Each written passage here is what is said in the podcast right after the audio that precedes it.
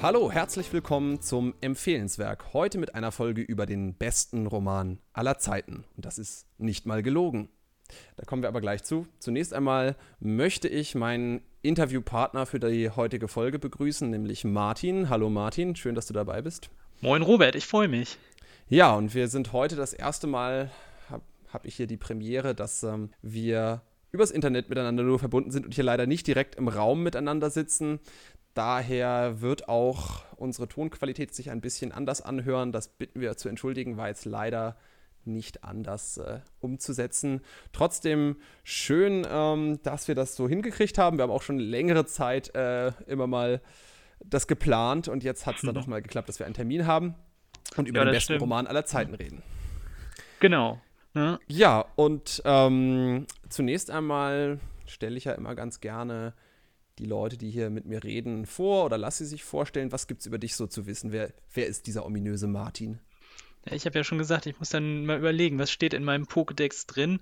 Aktuell bin ich in Oldenburg im Referendariat, also ich mache Jura und jetzt habe ich gerade das Schriftliche hinter mir. Das heißt, der ganz große Druck ist jetzt erstmal wieder weg.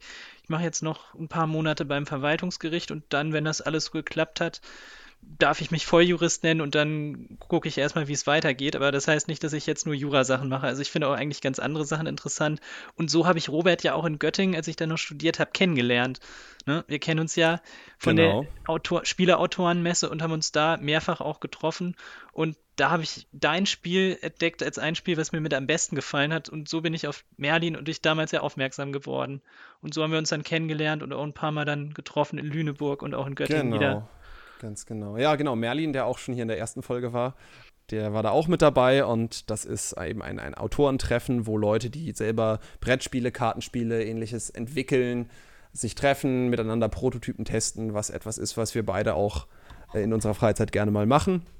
Und ich glaube schon an dem kleinen ähm, Intro mit dem Pokédeck merkt man, dass es sich die Tradition gut fortsetzt. Das hatte ich in der Folge mit Niklas, dass ich meinte, Niklas äh, rangiert schon im Nerd-Ranking ziemlich weit oben und äh, ja, ich glaube, das gilt auch für dich. Das ist immer wieder sehr schön. Man merkt doch, dass es, wenn es ums Thema Kultur und Bücher und Filme und so weiter geht, man mit äh, Nerds sehr gut drüber reden kann, wozu ich mich ja auch gerne zuzähle. Äh, also Leute, die sehr begeisterungsfähig für solche Themen sind und dann gerne auch mal äh, eine halbe Stunde, Stunde über ein Buch oder einen Film reden, das passt doch irgendwie sehr gut ins Format.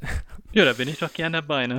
Ja, wir, wir konnten es uns eben in der, in der, ähm, im Vorgespräch, bevor wir auf Aufnahme geklickt haben, auch nicht verkneifen, mal wieder ein bisschen Harry Potter zu zitieren. Das, das muss dazu. sein. Das Harry Potter muss, muss immer sein. Weil ich glaube, das müssen wir nicht mehr präsentieren und vorstellen, wahrscheinlich. Nee, das, das denke ich auch. Da trägt man Eulen nach Athen. Aber ich glaube, das Buch, was wir heute haben, das kennen vielleicht gar nicht so viele. Ich kannte es nicht. Ähm, wir können jetzt auch den Clickbait auflösen. Es heißt nämlich tatsächlich der beste Roman aller Zeiten. Glaubst du, dass es ein Clickbait ist, was du hier machst? äh, es, es, ist sozusagen ein Clickbait, den ich, den ich ähm, ja, rechtfertigen kann. Ja. Ich habe ihn mir nicht ausgedacht. Es ist einfach nur der Titel des Buchs, über das wir reden. Nee, ich glaube, das zählt nicht als Clickbait. Das würde ich sagen, das ist angemessen. Das ist, mein, meinst du, ich betreibe hier noch äh, seriösen Journalismus? Ich denke schon. Dann ist doch gut. Ja, das Buch ist von äh, Oliver Maria Schmidt. Genau. Und soll ich ja, was zu ihm sagen oder du kannst uns auch erstmal. Genau, es ist ja, der ist ja unter anderem ähm, von der Titanic, genau. Satire-Magazin, beziehungsweise auch äh, hat er auch mal für die, für die Partei kandidiert, die er sich gerne auch als verlängerter politischer Arm des Titanic-Magazins bezeichnet. Ich glaube, er hat sogar vorher schon kandidiert in Heilbronn dann mit dem Motto, macht alle mit, wählt Oliver Maria Schmidt, also bevor es auch die Partei schon gab. Und er ist ja auch, als die Partei dann gegründet wurde, gleich Ehrenvorsitzender geworden. Er auch, ja, er war auch damals in der legendären Boygroup das waren die Titanic Boys mit Martin Sonneborn, mit Thomas Gseller und eben Oliver Maria Schmidt. Die drei haben dann auch zusammen Auftritte gehabt und ich bin auch auf ihn gestoßen, das erste Mal im ersten Titanic-Magazin, was ich mir mal gekauft habe. Das war 2005, damals kurz vor der Bundestagswahl. Und von ihm war da auch eine Doppelseite. Und da geht es auch wieder um die Literatur. Da hat er nämlich die damals noch im Feuilleton der FAZ stattfindenden Gespräche mit Marcel Reich-Ranitzky, das Fragen Sie Reich-Ranitzky, parodiert und da viele auch witzige Anspielungen, die ich damals noch gar nicht alle so verstanden habe, entwickelt. Und ich glaube, da merkt man auch, dass er sich auch sehr für den Literaturbetrieb interessiert und vieles da auch gerne karikiert, dass das so ein Fable ist, Und das macht er in dem Buch, was ich gleich vorstellen möchte, auch, kann man sagen. Ja, sehr schön. Dann müssen wir uns fragen, ist das denn eigentlich Literatur? Literarizität. Ich nehme diesen Preis nicht an. Genau. Und so weiter. ähm, ja, und hattest du, also das heißt, du kanntest ihn schon bevor du das Buch gelesen hast. Du hast sozusagen nicht Genau. Schmidt hab- über das Buch kennengelernt, sondern das Buch über Schmidt? Oder was Richtig, ich hab- voneinander? Ich habe den Namen dadurch kennengelernt. Ich hatte ihn dann auch ein bisschen auf dem Schirm eben durch Titanic und das Buch, das habe ich noch nicht mal, ich glaube, es ist 2008 rausgekommen. Ich habe es ein, zwei Jahre später dann in der Buchhandlung durch Zufall, als ich den Namen gesehen habe, entdeckt und gedacht, das ist von dem, das ist vielleicht ganz interessant, habe es mir dann gekauft und festgestellt, es war auf jeden Fall die richtige Entscheidung. Bei den Autoren hatte ich dadurch, dass ich Titanic dann eben ab und zu auch gelesen habe, eine Zeit lang mehr noch und durch die Partei selbst auch dann schon auf dem Schirm gehabt. Er ist auch im ersten Wahlwerbespot, den die Partei dann 2005 gemacht hat, dann schon zu sehen. Das ist auch eine ganz witzige Sache noch, weil die Partei damals die anderen drei Wahlwerbespots, sie hatte damals zwei in der ARD und zwei im ZDF und die anderen drei, die darauf gefolgt sind, hat die Partei damals versteigert an ein Flugzeugunternehmen. Deshalb war dann auch noch der Streit, ob die gesendet werden durften. Im ersten allerdings, in dem unser Autor hier zu sehen und zu hören ist, da war das noch nicht. Also die anderen drei wurden versteigert und da sagt er eben, wir müssen nur zufassen, wir müssen nur die Entschlusskraft aufgreifen, alles in den Dienst der Partei zu stellen. Also ist ja wie so ein Einpeitscher fast in der Diktatur, der fast die Rede hält. Sehr schön. Ja. Ist bestimmt Ähm. auch auf YouTube, also Partei-Wahlwerbespot 2005. Ich wollte gerade sagen, das merkt man auch, äh, welche vergangene Zeit das ist, dass äh, Parteien noch in erster Linie Wahlwerbung im Fernsehen machen. Da würde man heute vielleicht sagen, na, schalten wir doch einen Spot auf YouTube. nee, das war, YouTube ist ja, glaube ich, in dem Jahr erst entstanden, 2005. ja, ja, das, das war, war ganz damals neu dann. noch alles in Kinderschuhen, ja. Ja, und beschreib doch mal ein bisschen, worum geht's denn in diesem ominösen besten Roman aller Zeiten? Also es sind natürlich, es ist, wir haben eine Handlung, aber wir haben gleichzeitig auch in der Handlung ganz viele Anspielungen und Seitenhiebe und Parodien. Handlung selbst kann man sagen, wir haben zwei Protagonisten, einmal auch das lyrische Ich, den Erzähler, das ist ein Mick Rademann, der sich Diplom-Coach und Entschleuniger nennt und da bei einem gewissen Professor Pelz offenbar ganz viele Diplomtitel erworben hat, selbst aber auch immer noch nicht coachen darf. Er muss wohl immer noch, noch mit diesem Professor da alles absprechen, hat Riesenschulden bei dem angehäuft und das kommt einem so ein bisschen vor wie Scientology, dass er da irgendwie ganz viele tolle Titel kaufen und erwerben muss und trotzdem da immer noch nicht von unabhängig ist und da auch noch nicht alles darf. Der sich selbst auch, kann man sagen, ja, verkennt oder das lyrische Ich zum Beispiel, wenn er dann merkt, dass seine Freundin ihn verlässt, dann schreibt er von wegen, ich bedauerte meine Freundin, dass sie diese dumme Entscheidung getroffen hat und dann, dass er deshalb weint, obwohl er wahrscheinlich eigentlich nur traurig ist. Da weiß man auch nicht ganz dann, ob der Autor sich selbst so sehr belügt oder ob einfach nur dann die Sprache nicht das beschreibt, was wirklich passiert. Das ist bei dem Buch auch nicht immer ganz klar. Er ist die eine Person und er trifft, oder besser gesagt, ihm fällt vor die Füße der andere Protagonist im Frankfurter Bahnhofsviertel, der Mann, der angeblich ein sehr gutes Buch geschrieben hat. Manche glauben auch, es sei das Beste, nämlich den besten Roman aller Zeiten. Das ist ein Jürgen Hollenbach. Er taucht auch übrigens in einem anderen Buch auf, was Oliver Maria Schmidt auch geschrieben hat. Anarcho-Schnitzel schrien sie. Das ist ein Punkroman für bessere Kreise. Das ist das Buch, was er vorher geschrieben hat. Das finde ich allerdings, ich habe später erst kennengelernt, nicht ganz so gut wie den besten Roman aller Zeiten. Also den würde ich noch davor einordnen. Mhm. Und der hat offenbar jetzt dieses Buch geschrieben.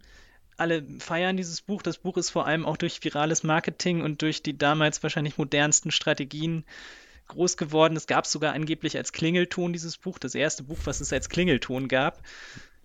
Nur, ja, auch ein schönes Zeitzeugnis. nur hat sich dieser gute Jürgen Hollenbach von dem Geld, was er dann ganz schnell verdient hat, nicht die richtigen Sachen gekauft. Er hat nicht gut investiert und jetzt Probleme mit der albanischen Mafia.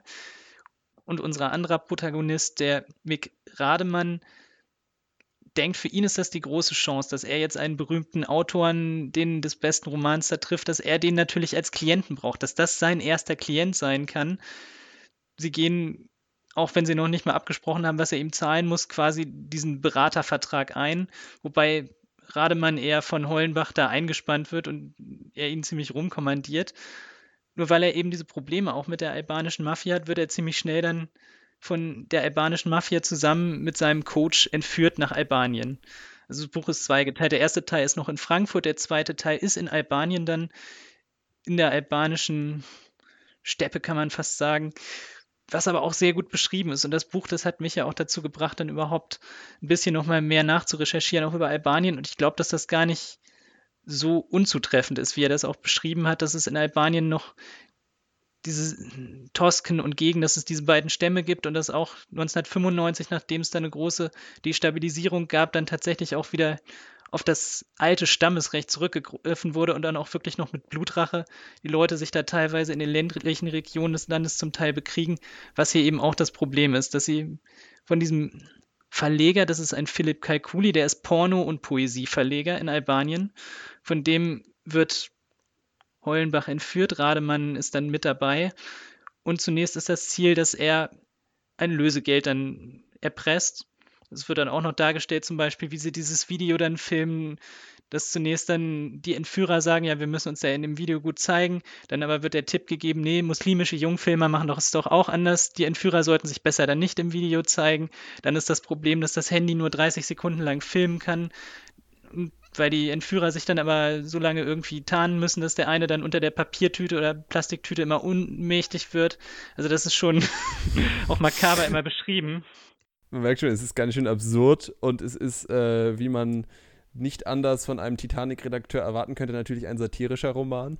Definitiv das ist ja auch dieser Bunker, in dem sie da entführt wurden und in dem sie dann verhört werden. Der eine, das ist dann, zeigt den Verleger dann mit einem Foto einmal ihn mit Mick Jagger, einmal mit Oscar Lafontaine, also auch von den Zusammenhängen, wie man es vielleicht nicht erwarten würde. Natürlich.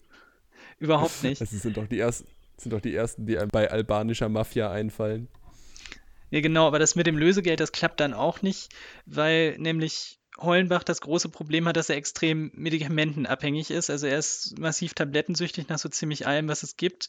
Und in Frankfurt, das ist auch noch eine skurrile Geschichte, hat er in der Deutschen Bank in der ehemaligen Abteilung für Motivpflege, die aber nachdem es die D-Mark nicht gab, umsatteln musste und deshalb dort jetzt Drogen anscheinend verkauft für den Großraum Frankfurt, weil er selbst nicht zunächst die Drogen bekommen sollte, dann mit seinem eigenen Selbstmord, den er angedroht hat, quasi diese Drogensäcke für sich erpresst. Deshalb wird er allerdings von der Polizei gesucht und weil das dann rauskommt, die Bild-Zeitung titelt dann Kultautor auf der Flucht und so weiter. Deshalb ist aber der Verlag dann nicht bereit, für ihn ein Lösegeld zu zahlen, weil sie nicht glauben, dass er dann überhaupt entführt wurde. Und deshalb müssen die Entführer dann wieder umsatteln und dann sagen sie, jetzt musst du noch ein Buch für uns schreiben. Du hast ja schon mal den besten Roman geschrieben, jetzt musst du vielleicht noch mal den zweitbesten schreiben.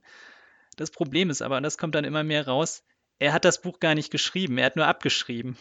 Also er hat das Buch quasi gesampelt. Er hat aus vielen Büchern, die er für gut hielt oder die vielleicht auch gut sind teilweise, dann Sachen rausgeschnitten, zusammengeschnitten. Und er, dadurch, dass es gut vermarktet wurde, hat es geklappt. Es wurde ein Erfolg, aber es ist null seine eigene Leistung. Ja. Und er hat das Dilemma, dass er gar nicht schreiben kann eigentlich. ein, ein großes Feuerwerk der Themen mit Spitzen in alle erdenklichen Richtungen. Ähm, ja, aber warum ist es denn das Buch, über das wir reden, der beste Roman aller Zeiten? Warum sollte man den gelesen haben? Den sollte man einfach schon deshalb lesen, weil das Buch einfach witzig ist, weil es diese vielen Anspielungen hat, weil es da auch zu inspiriert, dann weiter nachzuschauen.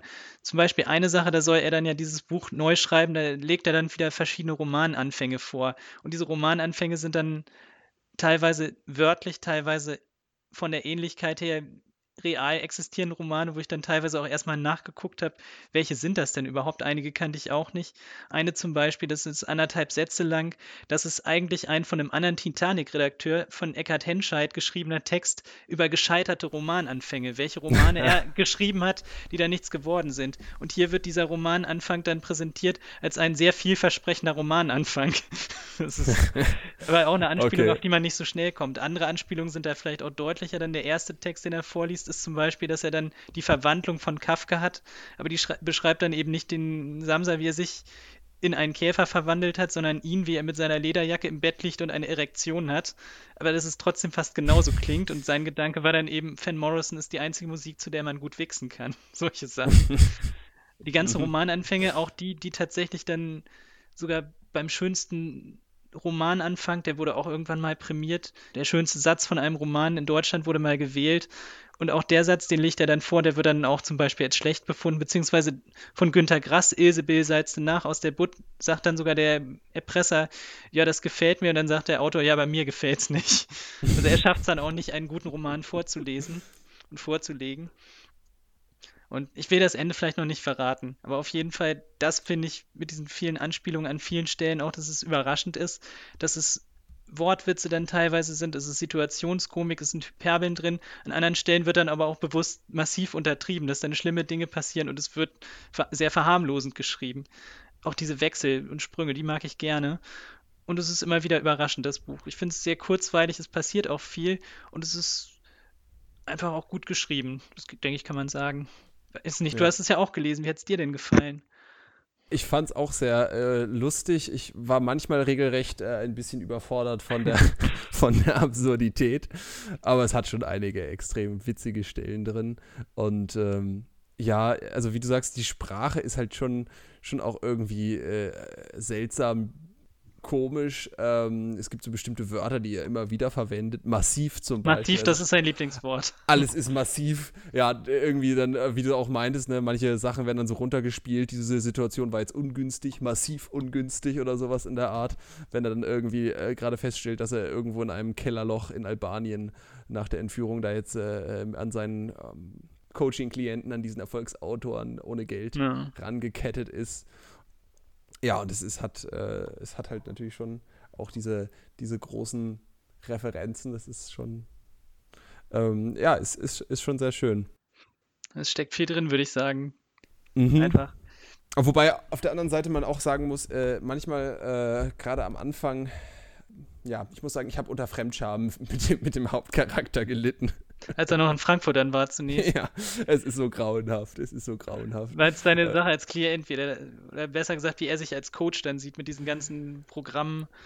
Ja, äh, er ist ja so ein, so ein grauenhafter Loser und irgendwie ähm, denkt er doch, dass, dass, ähm, dass er das Licht gesehen hat und dass man alles nur reframen muss und dann passt schon. Und äh, äh, auch wenn es ein satirischer Roman ist, muss ich sagen, habe ich es manchmal kaum ausgehalten, ihm, ihm dabei zuzusehen, wie er von einem von einem Misserfolg in den nächsten stolpert. Na gut, aber er hat es immer noch positiv verkauft. Er hat ja auch immer gesagt, Ira, seine Freundin, die ihn verlässt, sie macht ja den Fehler dann, weil er jetzt auf der Gewinnerseite ist und eigentlich hat er überhaupt nichts hingekriegt. Ja, genau. Dann von wegen, was hat er dann gesagt, jetzt muss sie irgendwie den Stromanbieterwechsel vorantreiben oder so. Solche Sachen. Ja, ja, genau, weil er jetzt den, den erfolgreichsten Autor aller Zeiten als Klienten hat, der ihm zwar kein Geld zahlt, dafür aber ihm sich gerne mal Geld von ihm borgt und äh, ihm sämtliche Telefonanrufe übergibt, zum Beispiel wenn albanische Geldeintreiber oder auch die Mutter anrufen. Genau, seine Mutter ist auch noch ein ganz interessanter Charakter auch. Eine Alt-68erin, die ihn eigentlich erst in die Tablettenabhängigkeit auch wahrscheinlich gebracht hat. Ja, ja, genau. Die, die, die, wo dann der Rademann gefragt wird, was nimmst du denn eigentlich? Und wenn er sagt, nichts, aber Junge, du musst doch Tabletten nehmen, sonst wird man doch krank, wenn man gar nichts nimmt. Sie sagt ihm auch dann irgendwie von wegen, du musst das nehmen, dann schlägt das total an, dann musst du das nehmen, dann kommst du wieder runter. Dann, ja, genau. doch, dann muss ich es doch gar nicht nehmen. Nein, nein, das lässt sie nicht gelten. Das geht nicht. Ist, ist dann fast wieder normal, wenn du die beiden zusammennimmst. Das ist auch ganz skurril wieder.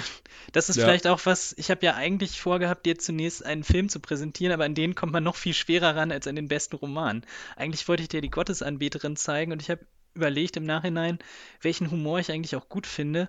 Und mir gefällt es, glaube ich, wenn eigentlich alle Charaktere sich nicht so verhalten, wie es vernünftig, sinnvoll und realistisch ist. Bei der Gottesanbeterin kann man sagen, es verhalten sich eigentlich auch alle negativ. Das sind alles schlechte Charaktere. Das kann man hier vielleicht nicht ganz so sagen, aber zumindest in diesem Buch verhält sich auch niemand so, wie es objektiv, vernünftig, realistisch und sinnvoll wäre. Genau, sie verhalten sich auf jeden Fall absurd. Es ist absurd.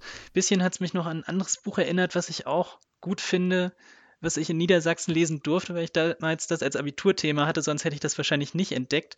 Von Ödin von Horvath, Geschichten aus dem Wiener Wald. Auch das wiederum, auch wieder aus Österreich, wieder ein Buch, in dem, wie auch in der Gottesanbeterin, alle Charaktere eigentlich negativ sind und zumindest auch wie hier alle sich nicht so verhalten, wie es eigentlich vielleicht sinnvoll und gut oder für ein menschliches Zusammenleben hilfreich wäre.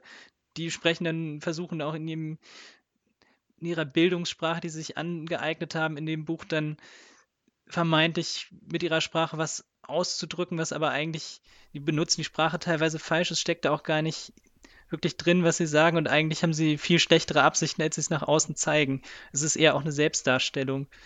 Das ist ein bisschen Ja. auch wieder wie mit unserem Mick, der auch versucht, dann sich anders darzustellen, als er eigentlich ist oder selbst vielleicht sich so sehr verkennt, dass er das noch nicht mal merkt, was er eigentlich ist und was er macht. Ja. Ja, also äh, man merkt eine gewisse österreichische Tendenz bei dir. Doch, auf jeden Fall. Gibt auch viele gute Kabarettisten aus Österreich. Die Gottesanbeterin, äh, sollte jemand aus Österreich zuhören. Ähm, ich habe ein bisschen recherchiert, dass die einzige Art, wie man das aktuell irgendwie ganz gut äh, sehen kann, äh, den Film, ist tatsächlich auf einer Webseite von, ich glaube, das ist ein Verbund von österreichischen Filmverleihen. Da kann man den leihen für ein paar Euro. Äh, das kann man leider nur, wenn man in Österreich gerade ist. Das Ja, wir heißt, können es ähm, nicht. Wir, wir, wir können es nicht, nee, genau.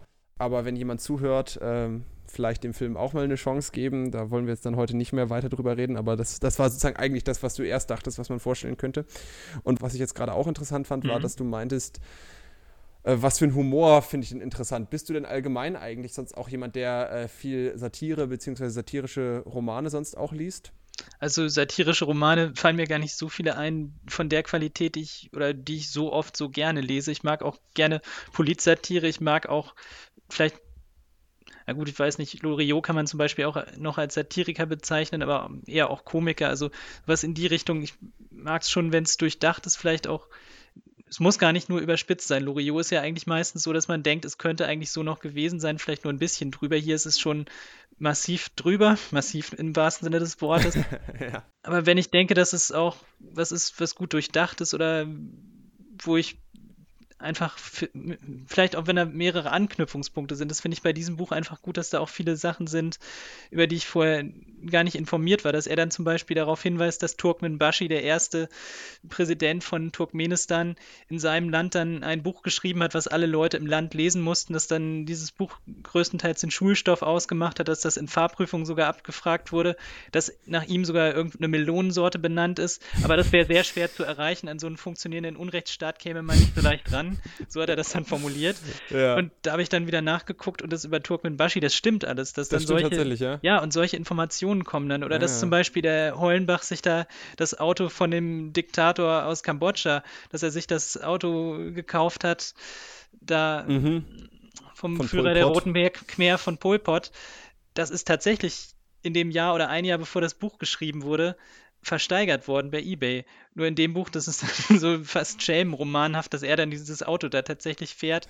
Dann sagt er auch noch zu dem Rademann, von wegen, wollen Sie sich nicht zu mir nach vorne setzen? Nein, der Pol Pot, der hat ja auch ein Viertel seines Volks gemeuchelt und war ein grausamer Diktator, einer der schlimmsten, die es gab. Aber er hat sich im Auto immer, weil er an die Menschlichkeit und Gleichheit dachte, dann neben seinen Chauffeur gesetzt. Ich kann mich doch jetzt nicht an Pol Pots Stelle setzen, also sitze ich hinten.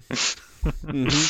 Das heißt, ja, es, äh, das heißt, diese Sachen, diese Anspielungen äh, stimmen scheinbar tatsächlich. Also das zum Beispiel mit dem ähm, mit dem Buch vom, vom Diktator, wo, wo war es? Genau. Tadschikistan? Nee, Turkmenistan. Turkmenistan. Äh, ähm, hatte ich jetzt nicht recherchiert. Das, man, man ist ja irgendwie so, man weiß ja gar nicht, ob man es glauben soll oder nicht, weil das ganze Buch ja so absurd ist. Er hat Kuriositäten, glaube ich, auch gesammelt. Das ist ja auch. Ja, ja, genau, aber es, äh, scheinbar ja doch diese, diese, diese Fakten äh, in der Regel dann, ähm, dass die dann doch stimmen, ist ja auch interessant. Ja, auch diesen Ähm. Lotterieaufstand in Albanien, den hat es gegeben. Und es gibt, da hatte ich auch einen Spiegelartikel später dann gelesen, tatsächlich auch noch diese Blutrache an einigen Stellen, in einigen Stellen in Albanien. Und Ja. vieles, vieles sind ja auch Anspielungen, die einfach dann 2008, 2009, als das entstanden ist, vielleicht eher auch noch aktuell waren, was heute vielleicht dann ein bisschen schwieriger zu entdecken ist, dass es diesen Rauswurf dann gegeben hat von Eva Hermann bei Johannes B. Kerner, dass das dann mehrfach thematisiert wird. Oder der Roman Feuchtgebiete, der damals neu erschienen war, der wird dann auch als Romananfang zum Beispiel präsentiert und dann ist die Antwort von dem Verleger, nein, das ist billigste Provokation auf Schreibschulniveau. Mhm. Dass er auch Ja, dann sowas noch ja. für Seitenhiebe nimmt oder er bezeichnet dann auch die Autorin Charlotte Roach dann irgendwie als diese Fer das Buch von dieser Fernsehnuss, dass er solche Sachen sagt. Mhm. Mhm. Nee, das Körper, er hat gesagt, das Körperflüssigkeit, ein Buch von dieser Fernsehnuss, so rum war es. Ja, ja. Naja, gut, klar. Satire ist natürlich, hat immer so ein bisschen das Problem, dass es natürlich ähm, so ein bisschen an das, an das Tagesgeschehen gebunden ist und darauf reagiert. Aber ist ja interessant, dass es offensichtlich bei dir äh, regelrecht den Drang ausgelöst hat, dieses Buch äh, Recherche zu betreiben und zu gucken, was stimmt denn davon wirklich. Ja? Ja, vielleicht liegt das auch daran, dass es mir gut gefallen hat. Ich glaube, ich ja, wenn, wenn mir Dinge gut gefallen, dann beschäftigt mich das und dann beschäftige ich mich auch gerne länger damit. Dann macht mir das auch Spaß, dann auch so ein bisschen hinterzugucken, was war da eigentlich noch drin oder wo kommt das her. Loriot, ganz anderer Komiker, ganz andere Art, würde ich aber zum Beispiel genauso sagen. Das ist auch einer, der uns, glaube ich, auch beiden viel Freude macht Mhm, und mhm. machte. Absolut. Ja, das stimmt. Was ist Äh, Trumpf? da- Caro. Richtig. Also, ja. Da bist du, da bist du auch, äh, da kenne ich dich auch als jemanden, der gerne mal mit irgendeinem äh, Namen von einem Nebendarsteller aus einem Sketch von Loriot um die Ecke kommt, wo ich dann auch denke, ah ja, krass, da ist jemand informiert. Ja, das macht mir Spaß, so nutzloses Wissen zu speichern, Sehr schön, Fun Fact. sowas zu sammeln. Jetzt wollte ich gerade was fragen und ich habe es wieder, es ist mir kurz entfallen, es kommt aber bestimmt gleich wieder. Moment. Moment.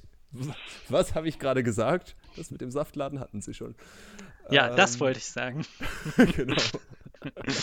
Ich gehe hier, wenn mir ihre Röhren zum Hals ausrenken. Und zwar jetzt. Dann hat er die Zigarre zerknüllt. genau. Papa Ante Porters, ja. Ähm, Auch ein sehr guter ah, Film. Papa Ante Porters ist, äh, muss man gesehen haben, ja, definitiv. Herr Äh, Lose. aber genau, jetzt, jetzt, jetzt ist es mir auch wieder eingefallen. Mhm. Ähm, hast du den, den Roman auch äh, mehrfach gelesen? Liest Immer er sich wieder. gut, Ja. äh, wenn man ihn das zweite, dritte, vierte Mal liest? Der macht mir jedes Mal wieder Freude. Also den kann ich bestimmt, habe ich bestimmt zehnmal auch schon gelesen. Das ist auch so ein Buch, was ich gerne zum Beispiel dann in Urlaub mitnehme. Da fühle ich mich wohl. Ich mag es einfach gerne. Das macht mir jedes Mal wieder Spaß. Also das kann man auch immer wieder lesen. Das ist auch nicht, es ist, ja nicht schwer zugänglich. Das ist ja auch ein Buch, was man, glaube ich, ganz gut locker runterlesen kann. Es hat so als Taschenbuch, es hat 250, 200, glaub ich, so, 250 ne? Seiten, aber ist jetzt auch nicht so eng bedruckt und ach, das liest sich einfach gut. Ja, das lässt Das kann man mal machen. Das stimmt auf jeden Fall, geht ganz, äh, geht's ganz gut durch. Habe ich jetzt ja auch in der Vorbereitung nochmal gelesen. Ich bin bisher ganz äh, glücklich weggekommen, dass noch nie, niemand Dostoevsky vorgeschlagen hat oder den, den Mann ohne Eigenschaften. Dass ich das äh, alles in einigermaßen ähm, begrenzter Zeit noch lesen konnte. Ja, aber ähm, spricht natürlich auch für den Roman, dass du ihn gerne in deinen Urlaub mitnimmst. Das Unbedingt. ist sozusagen nicht. au- Es gibt ja auch Romane oder andere Kunstwerke, wo man sagt, ja, die sind zwar vielleicht gut, aber äh, fühlt sich auch ein bisschen wie Arbeit an. Aber, ähm, Ja, das ist hier da null der Fall. Nicht so. Definitiv nicht. Ist, ist sehr, sehr süffig und leichtgängig. Und das Ganze ist ja auch ähm, ja, irgendwie sehr selbstreferenziell. Ne? Es hat ja viel Literatur oder auch Literaturbetrieb zum Thema. Du hattest es vorhin schon mal so ein bisschen angerissen mit dem, dass er eigentlich äh, der Roman im Roman, also der beste Roman aller Zeiten, der sozusagen im Roman von dem Hollenbach geschrieben Ja, wird. er hat das Buch geschrieben. Er, es ist manchmal auch so, da weiß man nicht, lese ich das, was er eigentlich da jetzt im Roman nochmal schreibt sogar. Genau. Es wirkt genau. manchmal so. Und das, genau, und das Ganze ist ja aber auch eine große, äh, eine große Satire auf den Literaturbetrieb. Der Na ganze klar. Einband ist voll, voll gedruckt mit äh, äh, irgendwelchen Pseudokritiken, die teilweise auch äh, dieser Absurdität ähm, total entsprechend. Also wenn ich zum Beispiel mal kurz zitieren darf, was hier vorne auf dem Cover draufsteht. Kraftvoll, verstörend, komisch, Thüringische Volkszeitung. Komisch, kraftvoll, verstörend, Norddeutsche Allgemeine Zeitung. Kraftlos, unkomisch, aber verstörend. Frau von heute. Also, Ja, das ist es. Das ist ja auch das, dass er zeigt, dass letztlich auch eine Interpretation in beide Seiten ganz problemlos möglich ist. Es ist auch an einer Stelle, dass dann der Kalkuli dann denkt, also der Entführer, dass jetzt vielleicht doch noch ein guter Romananfang da ist und dass er die vermeintlichen Leuchttürme der Literaturkritik Albaniens dann da zusammenruft. Die sollen alle sagen, wie ist denn das Buch jetzt? Und alle sagen erstmal was Negatives. Kann ich vielleicht kurz sogar vorlesen. Das finde ich, glaube ich, auch schnell, weil es nicht so lang ist, der Abschnitt. Nur wenn wir dann Gerne. sehen, wie das eigentlich in beide Richtungen geht. ja. Ja. So, wo haben wir es denn? Genau, also er liest dann erstmal das vor, was er geschrieben hat, was übrigens auch nochmal eine sehr makabre Geschichte ist, die anscheinend autobiografisch dann geschrieben wird, aus Sicht des Heulenbach. Genau, und die anderen sagen dann, ja, das war eine Scheißgeschichte, ja, totale Scheißgeschichte, viel zu konventionell erzählt, ohne jeden aktuellen Bezug. Hat ja noch nicht mal Migrationshintergrund, außerdem viel zu journalistisch. Einer sagt dann, das ist der schönste Satz, ein semiotisch, nicht wirklich philosophisches Konstrukt in seiner glossalen Getriebenheit vermutlich als Text ganzes misslungen. Und der letzte sagt dann, ich finde den Text ganz gut. Dann ärgert sich der Kalkuli und sagt im Prinzip, dass man die jetzt, weil sie auch die Gäste da brüskiert haben, diese ganzen Literaturkritiker, weil sie denen auch eine Schmach und ihm eine Schmach da bereitet haben, dass sie jetzt sofort sterben müssen. Und dann sagen die anderen, nein, also wir finden ja, sie sollten noch eine Chance bekommen, so schlecht ist die Geschichte ja nicht. Ja, man kann ja wieder konventionell erzählen und heutzutage hat doch fast alles Migrationshintergrund. Darauf kann man wirklich verzichten. Und das Beste ist dann, wieder die Replik, vom semiotischen Standpunkt aus neigt die Philosophie sowieso immer zu Konstrukten. Von der Arbitrazität der Zeichen mal abgesehen. Daher ist das Textganze vermutlich zugleich auch gelungen. Ja, genial. Und der andere sagt dann noch, dass ich mich überhaupt noch an die Charaktere erinnern kann, zeigt ja ganz deutlich, dass sie greifbar und plastisch sind. Dass wirklich dann erst in die eine Richtung alles ausgelegt wird, alle plappern ja. ihm nach und dann wird es alles wieder umgedreht und alle sagen es dann auch wieder in die andere Richtung. So wie dieser und Roman. Sind diese Floskeln, die gedroschen natürlich, werden. Natürlich, ne? es sind Floskeln. Es ist ist herrlich. Und auch, dass dieser vermeintlich beste Roman aller Zeiten, der ja nur eine Kopie ist, der alles nur geklaut hat, dann, also der Roman innerhalb des Buches, dass der so erfolgreich anscheinend nur ist, weil alle den angepriesen haben. Und auch, dass dieser Hollenbach dann als großer Schriftsteller verehrt wird, ohne dass eigentlich jemand weiß, was dahinter steckt. Sicherlich ist ja. das was, was Schmidt kritisieren will, dass dann Hypes entstehen oder auch Bücher zu Unrecht dann gefeiert werden oder auch zu Unrecht abgelehnt werden. Im Klappentext hat er auch noch ein Zitat von Robert Musil, der dann darauf hinweist, wie oft es schon den besten Roman, die beste Tiergeschichte, den besten Autor der letzten zehn Jahre gegeben hat. Ja. Und das greift er da einfach auf. Ja. Äh, man hat jetzt vielleicht auch schon mal einen ganz äh, schönen Eindruck bekommen, welche Art von Humor das ist. Würdest du denn sagen, wenn man diese ganze Schiene Titanic, mhm. die Partei Sonneborn, wenn einem das was sagt, ähm, ist da die Chance gut, dass man auch mit dem Roman hier was anfangen kann? Würdest du sagen, das geht in eine richtige, äh, in eine ähnliche Richtung? Ja, die Chance ist sehr gut, eindeutig. Ja. Also wer das mag, der wird es auch gerne mögen. Ja. Und ich würde mich auch freuen, wenn natürlich dann das Buch jetzt vielleicht nochmal eine Konjunktur kriegt. Ich weiß ja nicht, wie viele das 2020 noch lesen. Ich, ich weiß nicht, ob es äh, von den Verkaufszahlen gereicht hat, dass sich der Herr Schmidt in eine Tablettensucht stürzen konnte. das hoffe ich nicht. Das, ich würde mir dann eher wünschen, dass nochmal ein Buch von ihm kommt, das mir so gut gefällt. Wäre, wäre schöner, ja. Hat er, äh, ich weiß gar nicht, hat er danach noch weiter äh, Bücher geschrieben? Nach Anarcho-Schnitzel und diesem hier, es ist, meine ich, sogar noch was gekommen, aber ich habe danach kein anderes auf dem Schirm, was mir so gut gefallen hat. Nee, ich gucke hier mal. Also, er war Mitherausgeber natürlich von Das Erstbeste aus 30 Jahren Titanic, das war gut. Er hat dann später nochmal geschrieben, Mein Wahlkampf. Aber die mhm. anderen Bücher, vielleicht 2013, muss ich da auch noch mehr lesen. Das dürfte wieder Wahl, Wahljahr gewesen sein. Hab. Also das letzte ist wieder als Mitherausgeber dann von Titanic Boy Group Greatest Hits. 20 Jahre Krawall für Deutschland. Das ist das letzte was hier bisher okay. steht. Na, vielleicht kommt ja mal wieder ein neues von ihm auch. Vielleicht, wenn wir jetzt alle kollektiv dieses Buch kaufen gehen und er einen unglaublichen Reichtum anhäuft und sich nicht mit albanischer Mafia einlassen muss. Oder auch nicht mit Frankfurter Drogengeschäften. Das war ja das Sofa, auf auch, dem auch Schill damals, auch. der Innensenator Schill in Hamburg dann gestürzt ist, weil er auf diesem Sofa auch beim Kokainkonsum dann gefilmt wurde. Beziehungsweise gestürzt ist Schill schon vorher. Also Schill ist ja schon vorher gestürzt, aber später ist das dann auch aufgetaucht, diese Videoaufnahme. Und vermeintlich auf diesem Sofa wurde dann auch unser Romancier, unser Heulenbach dann gefilmt. Heute vielleicht äh, wäre es eher das Sofa, auf dem auch Strache gefilmt wurde auf Ibiza oder so. genau. Wo wir wieder bei Österreich wären. wären wir wieder dabei. Nee, aber ich freue mich, dass dir das Buch auch gefallen hat. Dass ich dir das nee, vielleicht jetzt ein paar Leute noch näher auch, bringen äh, kann. ich muss sagen, ich bin persönlich auch ähm, ganz begeistert davon, wie divers das ist, wie unterschiedlich das ist, was ich hier über den Podcast ja, kennenlerne, mir zu Gemüte führe. Also, ähm, ja, wenn man die letzten Folgen gehört hat, weiß man, dass es sehr, sehr unterschiedlich ist. Auf den ersten Blick vielleicht sogar gegenteilig, äh, wenn wir im ersten, in der ersten Folge hier einen psychologischen Lebensratgeber mhm. äh, besprochen haben und jetzt reden wir über einen Roman, wo das ist ja auch noch ein Thema, haben wir noch nicht so viel drüber geredet, aber ähm, dass er sich ja sehr viel über dieses ganze Coaching-Wesen und ja, ich bin Life-Coach und ich möchte entschleunigen und hier und das ist alles eine Frage der Einstellung und wir müssen hier unsere Life-Goals richtig kriegen. Er hat ja sogar eine neue Zeitrechnung sehr, entwickelt. Sehr schön lustig macht. Das ist ja das Beste. Bitte? dass er sogar eine neue Zeitrichtung da, dabei entwickelt. Genau. Dann sagt, die Uhr, wie sie bisher läuft, ist völlig falsch. Wir müssen die Zeit umstellen. Es muss dynamischer sein. Dass dann manche Stunden nur eine halbe dauern, manche sind doppelt so lang, ein paar bleiben genauso lang. Ja, ja, genau, so nach dem Motto, manche Stunden mag doch keiner.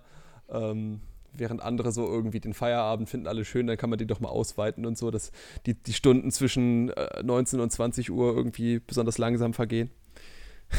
Aber da sagt ja. ja Kakuli auch zu ihm, neue Zeitrechnung, das ist Quatsch, wir haben ja noch nicht mal die alte gemeistert. Fand ich eine ganz gute Erwiderung von ihm. Auch richtig, auch richtig, ja. Gibt es für dich noch weitere Aspekte, die für dich an dem Roman wichtig sind oder die wir gerne noch besprechen sollten? Also eigentlich liest es sich am besten, wenn man es selbst liest und dann die Anspielungen wiederfindet. Das ist, glaube ich, das, ja. was ich am meisten empfehlen kann. Das, ich könnte noch viele Zitate jetzt aus dem Buch nennen, dass er dann zum Beispiel schildert, wie in Albanien er in diesem Bunker ist und dann das albanische Fernsehen, das kommt ihm vor wie in Deutschland aus den 80ern. Das sind nämlich auch die Sachen aus den 80ern, nur mit albanischen Untertiteln und mit einer lauten Stimme im Off, die dann drüber ist und dann kommentiert er das so von wegen, jetzt ist gerade das Traumschiff vor den Osterinseln und ja, Harald Junke tut so, als ob er betrunken sei und Elmar Wepper so, als ob er ein guter Schauspieler wäre. Solche Sachen. Einfach ohne auch so einen großen Zusammenhang, dass immer wieder ganz verschiedene, viele Sachen an vielen Stellen auch auftauchen. Oder dass dann er rätselt, wer ist denn der größte Autor aller Zeiten? Ja, könnte sein Günter Grass. Was? Der, der schreibt, schreibt doch so schlecht, wie er zeichnen kann. Kein Wunder, dass die SS den Krieg verloren hat. also mit teilweise auch wirklich sehr bösen Anspielungen. Und da sind ganz viele. Äh, Gibt es denn, gibt's denn irgendwelche von diesen Easter Eggs oder von den Sachen, die du noch recherchiert hast, die du jetzt hier unbedingt nochmal sagen musst, weil man sie sonst verpasst? Gibt es welche, wo du dir vorstellen könntest, da kommt man gar nicht drauf, das überhaupt zu recherchieren? Oder hm. äh, das ist wichtig, dass man das weiß, dass, dass wichtig. das der Bezug ist oder dass das wirklich stimmt? Die Frage ist ja wichtig. Also es ist viel ja nutzloses Wissen oder nicht unbedingt das, was wir wissen sollten und müssen, sondern eher das, oder was zumindest ist es lustig, das zu wissen. Ist. Das ist ja auch schon mal schön schwierig, eins rauszugreifen. Da würde ich wahrscheinlich auch anderen Sachen dann Unrecht tun. Okay, ja. Ansonsten hat sich ja im Podcast die kleine Tradition etabliert, drei Wörter zu finden, äh, die den Roman in diesem Fall beschreiben oder die du damit assoziierst. Hast du drei Wörter für mich? Ich werde nicht die nennen, die auf dem Klappentext von, der, von den Zeitungen Kraftvoll, von. verstörend, komisch. Die werde ich nicht nennen. Eins hattest okay. du, glaube ich, vorhin genannt. Einmal habe ich überdreht. Ich glaube, das ja. hatte du genannt. Dann habe ich anspielungsreich und drittens urkomisch. Also der Roman ist überdreht, er ist anspielungsreich und er ist urkomisch, finde ich. Sehr schön. Ja, das beschreibt es doch ganz gut. Und ich glaube, gleichermaßen eignen sich diese Worte dazu, auch Lust zu machen darauf. Wieder andere Worte. Ich habe schon vorhin im Vorgespräch gesagt, ich bin gespannt darauf, wann sich das erste Mal ein Wort in dieser Reihe wiederholt. Bisher, äh, Bisher noch sehr kein. unterschiedliche Wörter. Bisher noch keine. Auch wenn die Reihe natürlich noch nicht so sehr lang ist, aber das soll ja auch noch fortgeführt werden. Ansonsten bedanke ich mich jetzt erstmal bei dir. Das äh, war sehr angenehm und kurzweilig, Gerne. nicht nur der Roman, sondern auch unser Gespräch. Und ähm, man weiß, dass man mit Martin geredet hat, wenn man Harry Potter und Loriot zitiert hat. Das ist sehr schön. Ohne geht's wahrscheinlich dann nicht. Zumindest nicht, wenn wir beide aufeinandertreffen. Ja, das ist, ähm, das kann manchmal bei, bei Dritten, die mit dabei sind, Augenrollen hervor, hervorrufen. Wenn wir uns gegenseitig hochschaukeln. Dafür haben wir uns heute mit Wortwitzen zurückgehalten. Da sind wir sonst auch gerne. Ähm, das kommt beim nächsten Mal wieder, genau. Das kommt beim nächsten Mal, genau. Ansonsten danke ich euch allen da draußen erstmal fürs Zuhören. Ich hoffe, ihr seid das nächste Mal auch wieder mit dabei. Bleibt uns gewogen und äh, tschüss, bis zum nächsten Mal. Jo, bis zum nächsten Mal. Tschüss.